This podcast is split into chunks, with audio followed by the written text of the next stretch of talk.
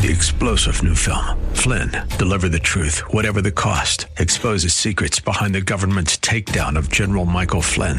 Flynn knew what the intel world had been up to. He ordered the first audit of the use of contractors. This set off alarm bells. He told the truth. He was the most dangerous person for Donald Trump to hire. They had to get rid of Flynn. Flynn, deliver the truth, whatever the cost. Available now. Watch it today. Go to salemnow.com. Salemnow.com. And now back to Lifeline with Craig Roberts. Welcome back to the conversation. Uh, Wayne Pederson is with us today. He is president of Reach Beyond. You know the ministry um, commonly as uh, HCJB, located in Quito, Ecuador. Of course, this ministry has been global and impacting the world for Christ for a better part of oh, 80 plus something years now. Wayne has written a new book called Reach Beyond Comfort, Courage, and the Cause of Christ. And as we were articulating prior to the break, while clearly the message of the gospel, the hope of Christ remains the same, the methodology of how that message is communicated and delivered has changed uh, quite significantly. And, and the interesting thing is we've seen this paradigm shift uh, Wayne on the mission field, where now really it's largely the, the tremendous success of nationals uh, that are leading to this almost um, uh, wildfire of of uh, growth of the church in, in, many parts of the world. There might be some important lessons that we here in the West can draw from what we're seeing happening in, in places like Central and South America, Asia, China, elsewhere. Well, absolutely. And uh, we are learning from our friends in places like Asia, Africa, and South America. In some ways, they put us to shame with their boldness. Uh, in parts of North Africa where we work and help deliver programs uh, through uh, satellite, uh, we have local partners on the ground that work below the radar, and we don't identify them in any way. Often we disguise their voices. But if I were there, I would be praying like mad for protection. You know what they pray for, Craig? They pray for boldness. Mm not safety. And we're so safety conscious in this country, but in that part of the world, they, they just pray, Lord, make us bold in our witness. And they don't take any unnecessary chances. But uh, last year, we had one of our radio uh, producers that uh, was turned into the authorities. They arrested him, put him in jail uh, in jail. Somebody recognized his voice from the radio broadcast and beat him because he was a follower of Jesus. And through a series of miracles, he was released in a couple of months and returned to his family. Uh, the stories don't always end that way. We know that there are people that are arrested, beaten, and sometimes killed because they follow Jesus. Uh, one of our uh, radio partners in that part of the world was listening to one of our broadcasts uh, on satellite, and his father discovered that he was uh, listening and on the website and said, son, do you really believe this stuff? And he says, yes, father, I do. He didn't deny it. He just said, yes, I believe it. And he beat his son, threw him out of the house uh, with only what he had on his back. And that young man uh, going through the streets half naked at night, uh, no home, no family, there was a light on in a house, and in a country that's less than 1% Christian, knocked at the door, and a Christian family took him in and uh, healed his wounds and fed him and clothed him and got him into school. Today, this young man is producing programs for us in the Arabic language and reaching his countrymen. I mentioned earlier, uh, we often digitally disguise the voices of those so they won't be recognized, and we offer to disguise his voice, and he says, no, I've already been beaten for following Jesus. You can let my voice go out as it is. So th- this is why I think we can learn something. You know, we have social persecution in this country and we feel we're discriminated against and that's true. However, in many parts of the world, uh, becoming a follower of Jesus can cost you your family, your job, or even your life. Yeah, ironically, it is more of a picture of what the first century church looked like um, than certainly anything that we've known of recent years, and and and maybe perhaps that sense of of purpose that is motivated by uh, results, motivated by a passion for Christ and a desire to serve Him above above all else um, is exactly what the Lord wants of us in, in these uh, these times when uh, there's a better part of what almost two and a half billion people that have yet to hear the gospel message, and we know that while certainly a lot of them lie in that that all critical 10/40 window, uh, growing numbers of them are right here at home, right here as our next door neighbors in North America, aren't they? Well, and that's the other thing we can learn uh, in this country because the mission field is now coming to us. And many of the immigrants that are coming to this country, I don't know how you feel about the immigration issue, but many are coming and they are interested in our culture. Many are coming from Buddhism, Hinduism, Islam, and finding Christ in this country because they're interested in the culture. Many that are coming are already believers and are starting churches and they have come to this country to escape persecution or to have a better life and starting churches and reaching other immigrants with the gospel. So uh, I don't think uh, the the story is over for the United States of America. I think we're going to see a spiritual harvest come here as uh, the rest of the world reaches out to our very materialistic, hedonistic, secular society in this country. Yeah, as you point out, the mission field is literally coming to us, and the amazing thing is that then God can use this as these people influence their friends um, and family members back home, wherever their nation of origin might be, and we see the continuing cycle of the outreach of the gospel. Uh, great book, and if you'd like to get more information about it, um, you can do so by going to reachbeyond.org. That's reachbeyond.org. Take a moment, if you would, Wayne, as our time winds down together, and tell us a bit about the I Refuse campaign. Well, the uh, I referred to that a bit earlier. The I Refuse is our mission manifesto. And if you go to our website, you'll be able to read that manifesto. There are one, two, three, four, five, six, seven, eight points.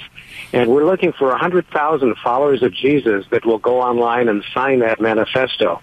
And the I Refuse campaign is we refuse to stand idly by as people enter eternity without Christ when we can share the good news that transform them. We refuse to watch people for whom Christ died suffer in pain and poverty when we can help restore them in His name. We refuse to fear the darkness that entraps people. We'll put on the armor of God and pray for the unreached uh, so that more may come to know Jesus. And if you want to know more about the I Refuse, this is a call to the church in America to take a stand to share the good news with the dark places around the world. And we invite many of your listeners to your show, Craig, that they would go online and sign this manifesto and make that commitment to reach the unreached around the world and even across the street. And again, information available on the web at reachbeyond.org. That's reachbeyond.org. Wayne's new book, by the way, of a similar title. You'll find it at bookstores throughout the Bay Area, through Amazon.com, and of course through reachbeyond.org. Wayne Pederson, president of Reach Beyond, formerly HCJB. Thank you for being with us on this segment of Lifeline. And now back to Lifeline with Craig Roberts. Topic we're all familiar with at least we ought to be if we're honest with ourselves. The issue of brokenness is something that all of us have to struggle with at varying times in our lives and varying degrees. You know, the irony is when we when we know broken people, when we are in relationships with broken individuals, it could be a spouse, it could be uh, offspring or a sibling or maybe even an acquaintance, a coworker, uh, the inclination, the tendency is to want to go in and try to fix them and that's understandable, right? We've been raised in a culture that says when something is broken, you fix it. Uh, men are particularly good at that. They don't want to. They don't want to feel. They don't want to discuss. They just want to get to the heart of the problem and fix it. But some problems cannot so readily be fixed. And then what happens? Well, depending upon how you deal with it, um, it, it, could create an atmosphere uh, that is prickly at times and painful, or can be uh, downright chaotic. My next guest knows exactly what that is like. He was raised in a household that was characterized by a sense of brokenness and chaos and stress and turmoil. And he has detailed these experiences and the insights that they have given him um, ultimately in his walk with Christ inside the pages of a new book called All But Normal Life on Victory Road. Pastor Shawn Thornton is senior pastor at Calvary Community Church down south of us in Westlake Village. Also, the um, Bible speaker on all things new, and nationally syndicated Christian teaching program. He's also a member of the board of directors of one of my favorite organizations, Joni and Friends. And Pastor Thornton, great to have you on the show. Thank you, Craig. Great to be with you. And you, you really gave a great setup in terms of brokenness and how people are broken and, and the difficulty with trying to fix them sometimes. And we want to, you know, we want to fix them because I think we, we desire to to find a life that is normal, whatever that means. I saw the title of your book and it, it reminded me of a, a quip that's often shared in her public performances. A, Christian comedian, uh, John, Chonda Pierce, who says, normal is just a setting on your dryer. We, we're, we're looking for normal in life, but the reality is, I guess, in man's fallen condition, condition that, that brokenness really is normal, and, and sometimes we need to understand that um, uh, everything can be but normal, and yet in and through all of that, the, the question, especially for the believer, that needs to be asked is, okay, where do I find God in this, and where can I find a sense of of peace and joy about myself apart from the chaos that that swirls around me? Yes, and, and when you're growing up in it You've got the identity as a follower of, a, of Christ, of course, that's key to that. And then you've got, you know, there are a lot of kids raised in homes, maybe with a parent with some uh, mental illness, uh, physical difficulty. Maybe there's just conflict in the home, and the child experiences the the roughest edges of divorce as a, as a couple is splitting up, and the kids are absorbing so much of it. Or you have substance or alcohol abuse, and so you have children growing up, and so they're dealing with their identity in Christ if it's a Christian home then they're dealing with their identity as an individual, as a human being, you know, coming through those coming of age years, and that adds another layer to it that, that complicates what is normal and how do we deal with brokenness around us. And there is that, I think, human tendency to want to not only fix things, but also readily so, I think, to assign blame. And it's interesting because yeah. I, I, started thumbing through the book um, last week, and if you kind of pick up halfway through, you think, oh my goodness, I mean, all of this yeah. tragedy and this chaos going on here. You know, clearly, poor Shawn was raised in a home with a drug abuse abuse or uh, alcoholism, things of that sort. Couldn't possibly be a Christian home. And yet, right. you were not only raised in a Christian home, by loving parents, and there was a sense of, of, tremendous dedication. Your mother was even a Sunday school teacher, but mm-hmm. it was a, a tragic event uh, one of those unforeseen gotchas that happened in life that uh, you know uh, was the fault of no one, uh, at least within the family. That happened uh, 38 years before your mother ultimately passed. That kind of kickstarted all of this. Uh, share that story, if you would, to kind of give some some perspective for our listener as as to your your your personal pain and and the, the source of the turmoil in your home. Well, my, when my mom was 14, she was a believer. She was a part of Youth for Christ Bible uh, studies and youth groups back in the early 60s, and so she was a follower of Christ, uh, young believer. She was 14, and uh, she had a crush on a, a boy, and, and he'd invited her to a dance, and so they've got this early relationship. And she convinces her parents one day, he's a senior, she's a freshman, he has his driver's license. Let let John just drive me uh, to the department store to return an item. It was 10 or 15 minutes from their home and uh, the young man John drove in front of a pickup truck when he was turning at a, a stoplight, and there was this accident where um, she hit her head on the dashboard. She was unconscious for three months, so she's out from the moment of the accident for three months. She turns 15 in this coma. The young man graduates from high school while she's in the coma. And when she wakes up, her parents realize that she has a different personality. She used to be really easygoing, never could be agitated calm, and now she's got a very agitated personality. She has to learn how to walk and talk all over again. And so, uh, this woman who was Beverly Gilvin at the time, my mother, she um, takes with her into life a lot of physical challenges. She couldn't drive, she couldn't quite walk straight. Uh, she couldn't sign her name very quickly. To pick up a glass would take some focus because there wasn't the physical therapy in 1962 that we have today. So she took physical challenges into life. She took emotional challenges. She'd get upset over very little things and then get calm and then laugh and then be upset again. And then mental illness of depression and almost a bipolar uh, kind of symptoms that were a part of her life. And so um, she she took all that not only into life but then into our family when she got married and, and she married the man who was driving the car, mm. that young man. That's my father. And so there's a complication even in his life of do I love her? Am I, know, I'm marrying her out of guilt? And that kind of continues through my story as well. But but it all that brokenness comes into our home. So that I grew up with a mother who she could get upset real quick and just start throwing things, screaming. She tried to jump out of the car at high rates of speed to take her own life. Uh, sometimes she'd grab the steering wheel when she'd get mad at dad or us. And she'd pull it and, and uh, pull us into a cornfield or, a, uh, you know, off the road and almost take our lives.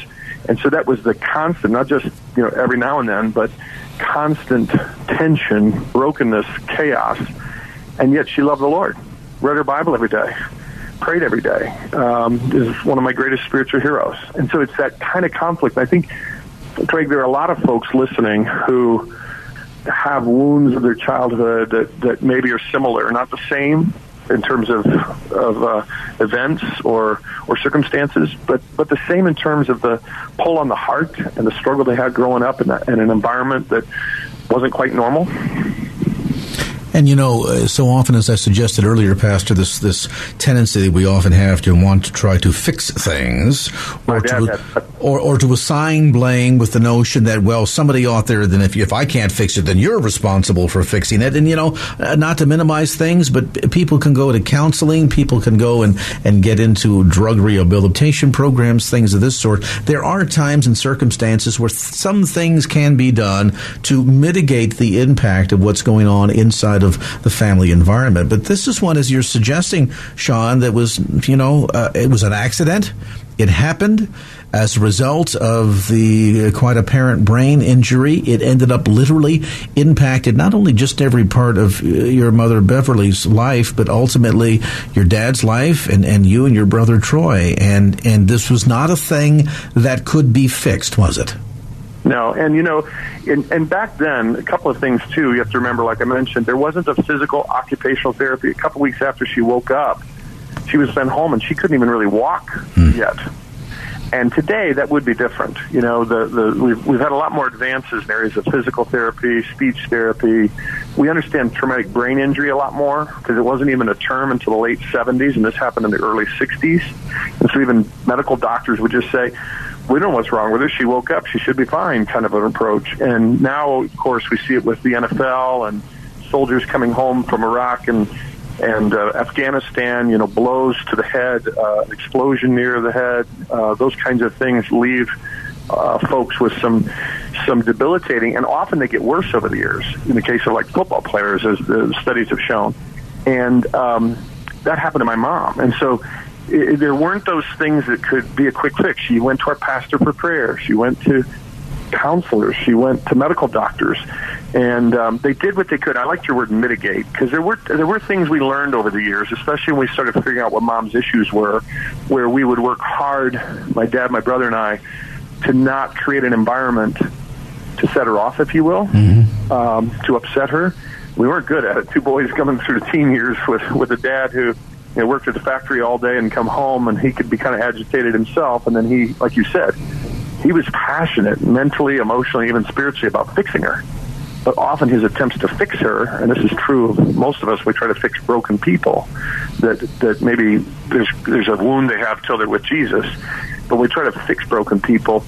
Sometimes we add fuel to the fire when we do it, you know, for our own. Uh, comfort or for own conscience sake. You know, my dad, I think, dealt with a lot of guilt through the years, and he always wanted to kind of fix mom, and that added to it. So he'd argue with her, or he'd, if she shoved him, he'd shove her. If she threw something at him, he'd throw something back, and and that kind of environment is hard for any child to grow up in, and uh, and to see God in the midst of that. But I did. I, I, I saw God and His grace in the midst of that. It wasn't always easy, as you said, by thumbing through the middle of the book. When you said that, I thought, oh boy, when you just plop down the middle of of all but normal, you can run into anything. Uh, um, but it was Joni Eareckson Tada who encouraged me, along with Max Lucado, to actually write the book. Um, I told my story to Joni, and she was fascinated because often we have the stories of parents telling the story of having a child with special needs but she said there aren't a lot of insights from the perspective of a child with a mother or father of special needs or mental illness or physical difficulty. Um, so she really encouraged that because, as you you know, we know from her life, uh, God has chosen not to heal her, and so she, she has been used by God in her wheelchair in her brokenness.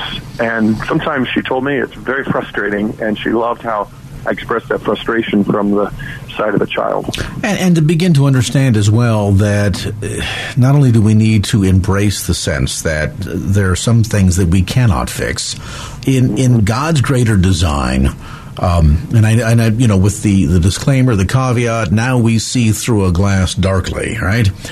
But sometimes within God's design, um, being influenced by that brokenness around us is a tool that He can use in order to do a great work in our own lives. Not to just teach us how to love the difficult to love, the sometimes unlive, unlovable individuals in our lives, but also what is the greater good that we can extract from that experience. And we're going to talk about that as our conversation continues. If you've just tuned in, we're visiting today with the senior pastor of Calvary Community Church in Westlake Village down South and Southern California. He's also the speaker on the nationally syndicated All Things New radio broadcast and a member of the board of directors of Joni and Friends. He's Pastor Shawn Thornton. The book is called All But Normal Life on Victory Road. We'll take a brief time out, come back to more of our conversation as Lifeline continues.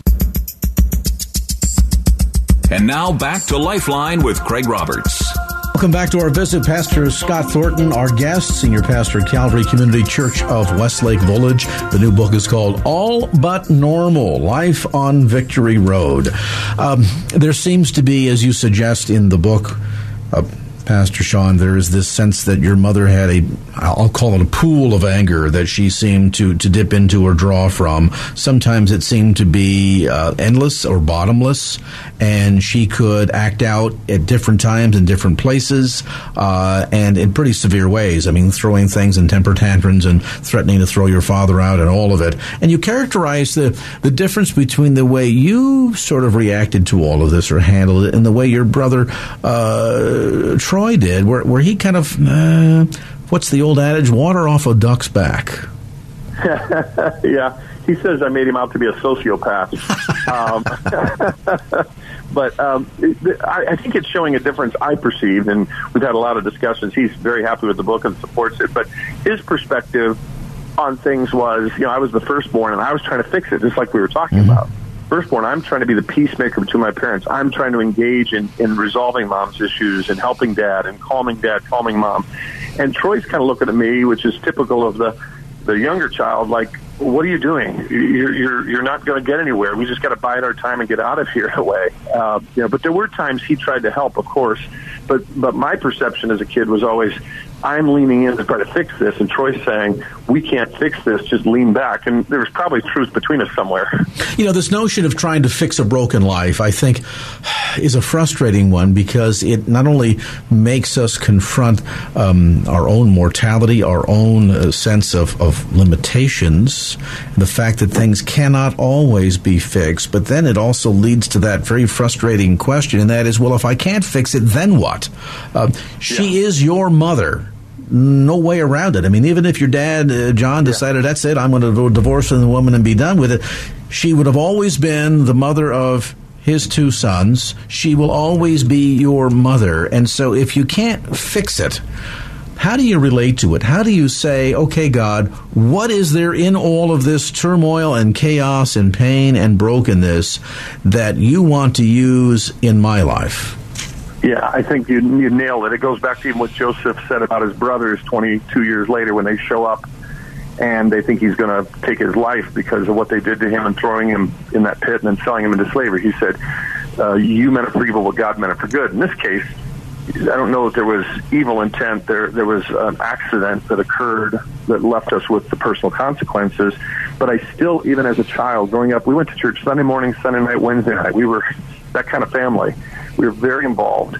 And what was good for us was that that church in Sunday school, Awana, the various ministries, taught us that God is doing something. And I, and I started as a young kid, and my brother too. He's a pastor now as well. And we looked at our circumstances and said, okay, what is God teaching us? I, I wasn't real sophisticated. I was a kid. But I started to see the hand of God. And also, my parents both leaned into the Lord. My mom would scream and holler and get my dad off to the factory in the morning, it would be chaos and noise and throwing things. And then she'd sit down and read her Bible and pray. And my dad would take in his lunch pail an Our Daily Bread and wrap it up in the thermos and the clip at the factory at lunch. He would read his, his daily bread and talk to the Lord. And so the trajectory of their lives, even in all the brokenness, came through more than the individual moments or collection of moments that were chaos. I hope you understand what I'm saying. And somehow that just stood out for my brother and I. And And God showed that to us and allowed us to hold on to that trajectory of both my mom and dad in their brokenness. You acknowledge that God had a plan in all of this. Were there ever yeah. any times, Shawn, when you wrestled with God by saying, God, I know you have a plan, but it's not my plan or I don't like your plan? Very much so. As a matter of fact, the prologue of the book, and then again later, the worst night of my life, I'm 14, and uh, just chaos breaks out in the other room, and my dad sends us to our bedrooms, and my mom eventually, after mirrors coming down, glass breaking, them shoving, screaming, cussing. A policeman come comes and takes my mom away at 14, and uh, she goes into an institution for several months. And that night, when she was taken out, I didn't know if our family would ever come back together. And I remember laying there bawling, looking at the corner of, of the ceiling tile of my room at 14 and saying, God, why am I in this house? Why wasn't I born in my neighbor's house or my cousin's house or a kid at school? They have a good, normal family by the way, later I found out most of those people did not have normal families. Everybody had some brokenness somewhere. Um, but I remember just begging God and going to sleep crying that night, December 28, 1980. I describe it in the book. It was, and I know folks who are listening in, in the Bay Area there where you are, many of them remember those kinds of moments in their childhood. And somehow God, there was no audible voice, there was no, you know, Jesus standing at the foot of my bed but God met me in that moment. I can't even find words to describe how I fell asleep crying, asking God why, and this didn't make sense.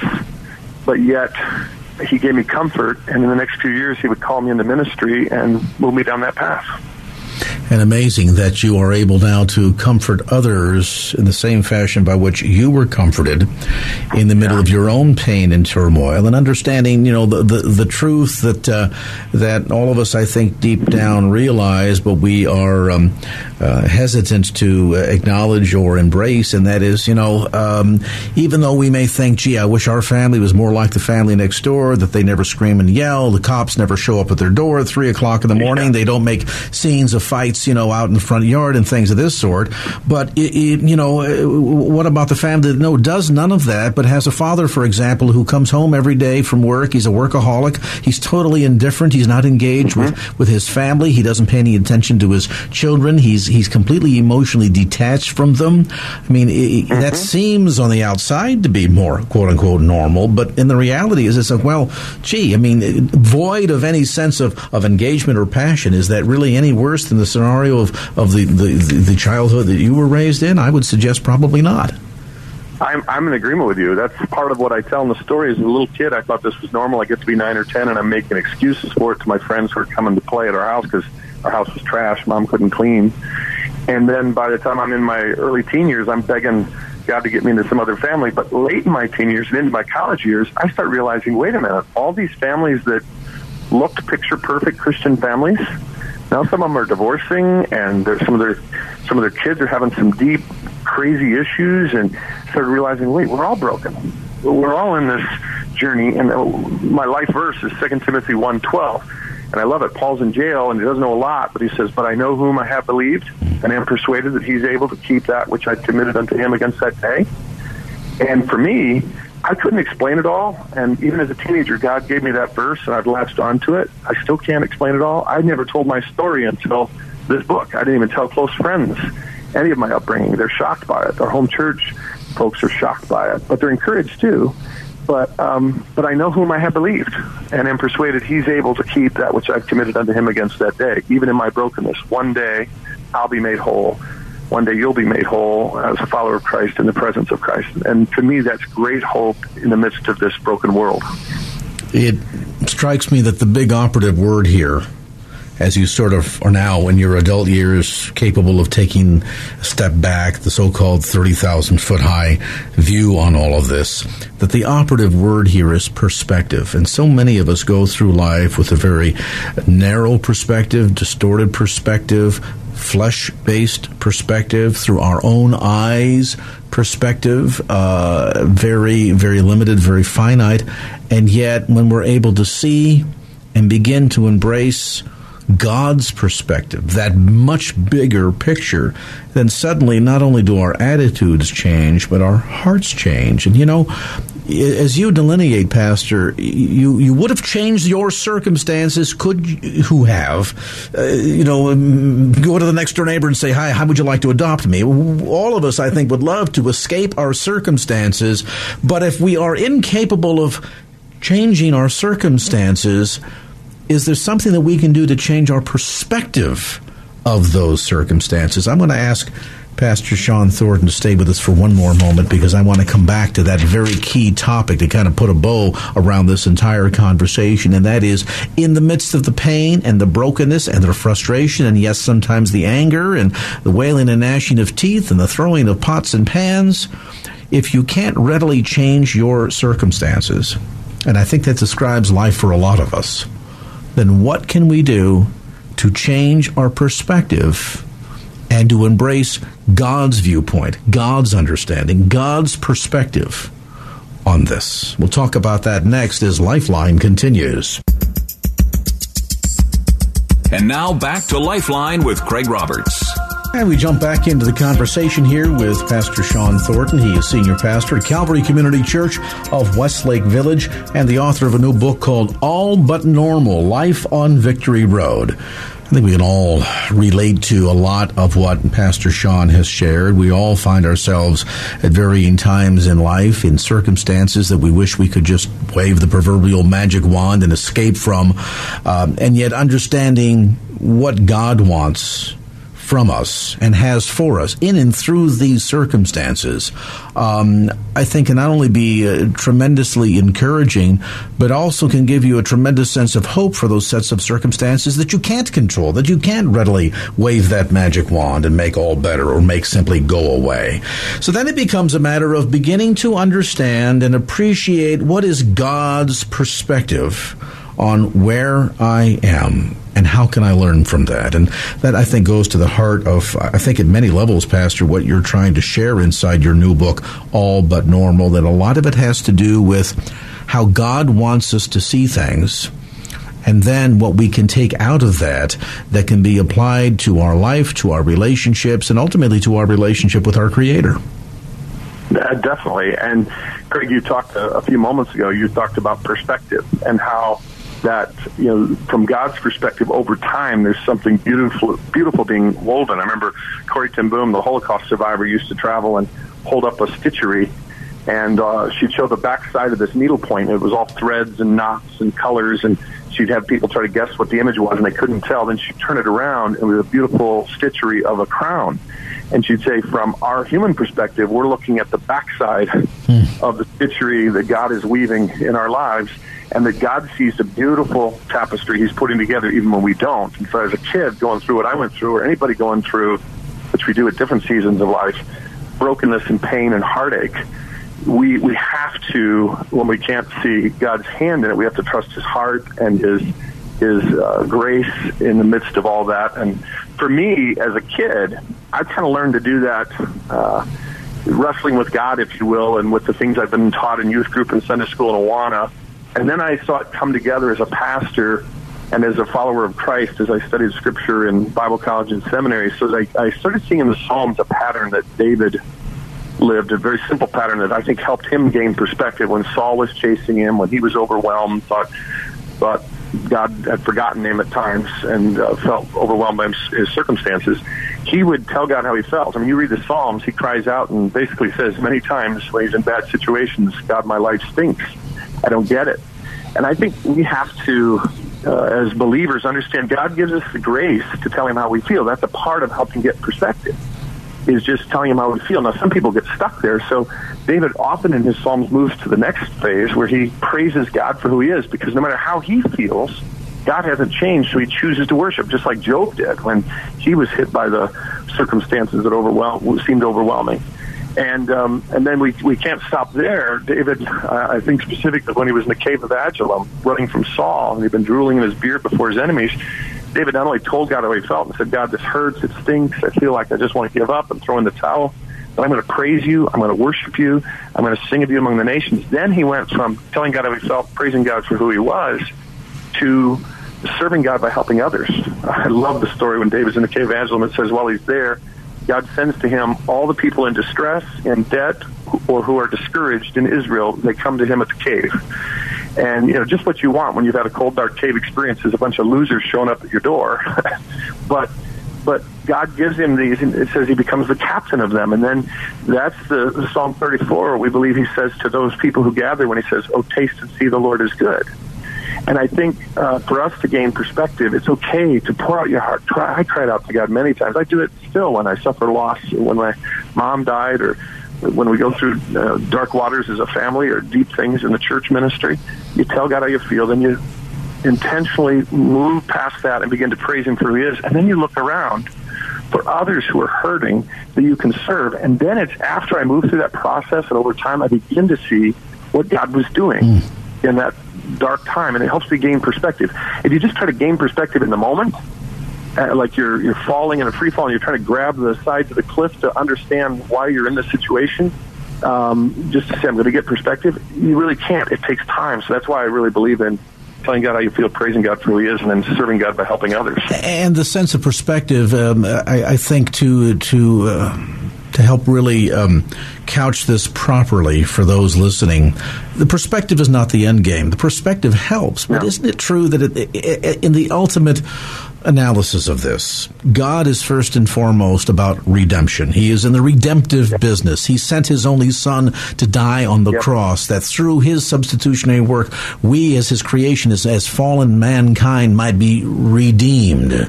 And so yep. God seeks to engage in this business of redemption at so many levels.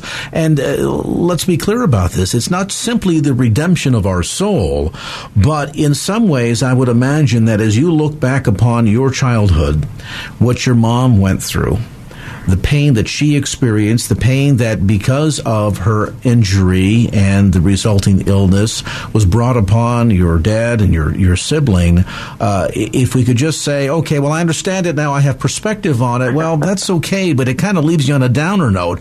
But it sounds to me like you're beginning to also experience here a manner in which God has been able to redeem your past, so to speak, by putting it to good use for His glory and, and to help others. Yes, uh, you're, you're.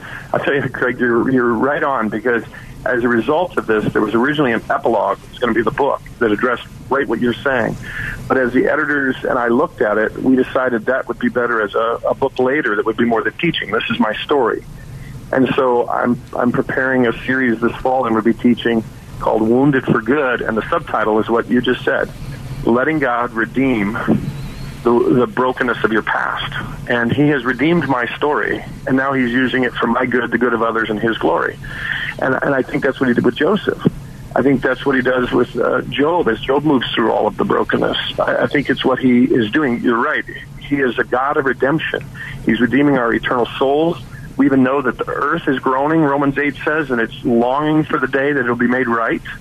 He, you know, the, the resurrection was the beginning uh, of the end of the curse and the groaning and the pain and the brokenness.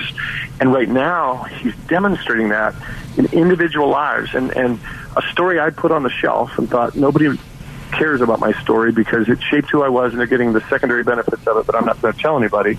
And when I shared with Joni Eareckson Tada, and she said, I think your story can help others. Mm-hmm. Now I'm discovering, I almost get emotional about it, that he's redeemed my story for my good, the good of others, and his glory. And, and it's a process where he worked on me and he's molded me and made me more like Jesus through the process.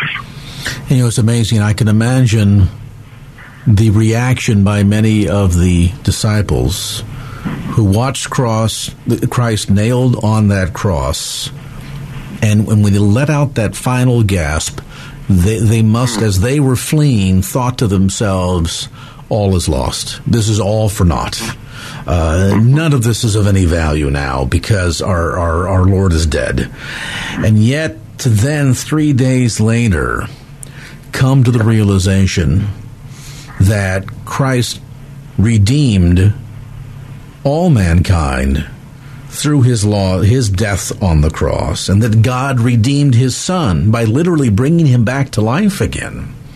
So that even in the most serious and sad and seemingly hopeless set of circumstances that oftentimes we call our life, that God is capable of coming in and stepping down and saying, you know, I, I am about redemption at so many levels, not just redeeming our our our, our, our very beings from um, from separation from God eternally by punishment in hell because of our sin nature, but that God wants to redeem every aspect of our lives, so yes. that while in the moment it maybe made no sense and it seemed to be a complete, utter, total lost and waste. Yet in the end, as we gain that perspective, God begins to show us that I'm going to use this to not only help others but to redeem that pain, that agony that you went through. And and that's I mean that's that's the beautiful part of the of the gospel story. Yeah, and just hearing you say it and put it in that context, my story that he has redeemed fits into the overall redemption story. And I'm not trying to minimize or be cutesy about it, but as you just described it, it's linked to the death, burial, and resurrection of Jesus. And the hope I have is rooted in the hope of that redemptive plan that he carried out in behalf of the Father. And you know, looking at my story in print was very hard for me. I could have written this in six months, but it took three and a half years. I had a very skilled co-writer, Joel Kilpatrick, and and we could have done it probably in six months. But I would see my story in black and white, and tears would would would you know hit the printed page I printed a chapter on because I'm reliving some of this. But now, as I've gone through the process, I can tell you God has redeemed my story, and I is, is using it for my good and the good of others. And I do believe in the brokenness of our family's pain and my mom's inner torment that she had God is being glorified, and it, it, it, it is something that only God could do by His grace. Amen. And you know, we all have stories to tell. Um, we all have that personal pain, that brokenness that we spoke of earlier, um, that is a part of the fabric of our lives in, in so many layers and so many levels. And yet, every bit of it is not beyond the redemptive power of Jesus Christ. And so, um, think about the way in which God is redeeming you and redeeming your past and and how that as you study to show yourself approved as you draw closer to him that God will give you greater perspective on all of these matters. And then through that perspective you can begin to see the redemption that takes place. That in and through all that pain God redeems it and then uses it for his glory and and ultimately you can be used as a wonderful tool of his. It's a great book. It's it's a hard to read book in the sense that I think a lot of us see brokenness, especially anybody who's gone through turmoil in, in childhood, divorced families, uh, parents or siblings that struggle with with either uh, mental illness or, or substance abuse, whatever the case might be, or even the so-called normal family wink wink that you know was not really normal. Um, you can see yourself inside of the book, but most importantly, you can see God's redemption. All but normal. Life on Victory Road, a memoir. Again, the book newly published by Tyndale House, available at bookstores throughout the Bay Area through the usual suspects too, like Amazon.com. You can also get it online through Pastor Thornton's website, allbutnormal.com. That's allbutnormal.com. And our thanks to Pastor Shawn Thornton, Senior Pastor at Calvary Community Church of Westlake Village, for being with us and sharing his story on this edition of Lifeline. Well, that's going to do it for this edition of Lifeline. Thanks so much for being with us. And if there was anything you heard on today's show that you'd like to hear again or share with a friend, grab a copy of the Lifeline podcast. Simply log on to kfax.com. That's kfax.com for the Lifeline podcast. Our producer is Wanda Sanchez. I'm Craig Roberts. Till next time around, remember, just don't keep the faith. Get out there and share it and make it a great evening. So long. Opinions expressed in the preceding program do not necessarily represent the views of the ownership, staff, or management of KFAX. Copyright Salem Communications, all rights reserved.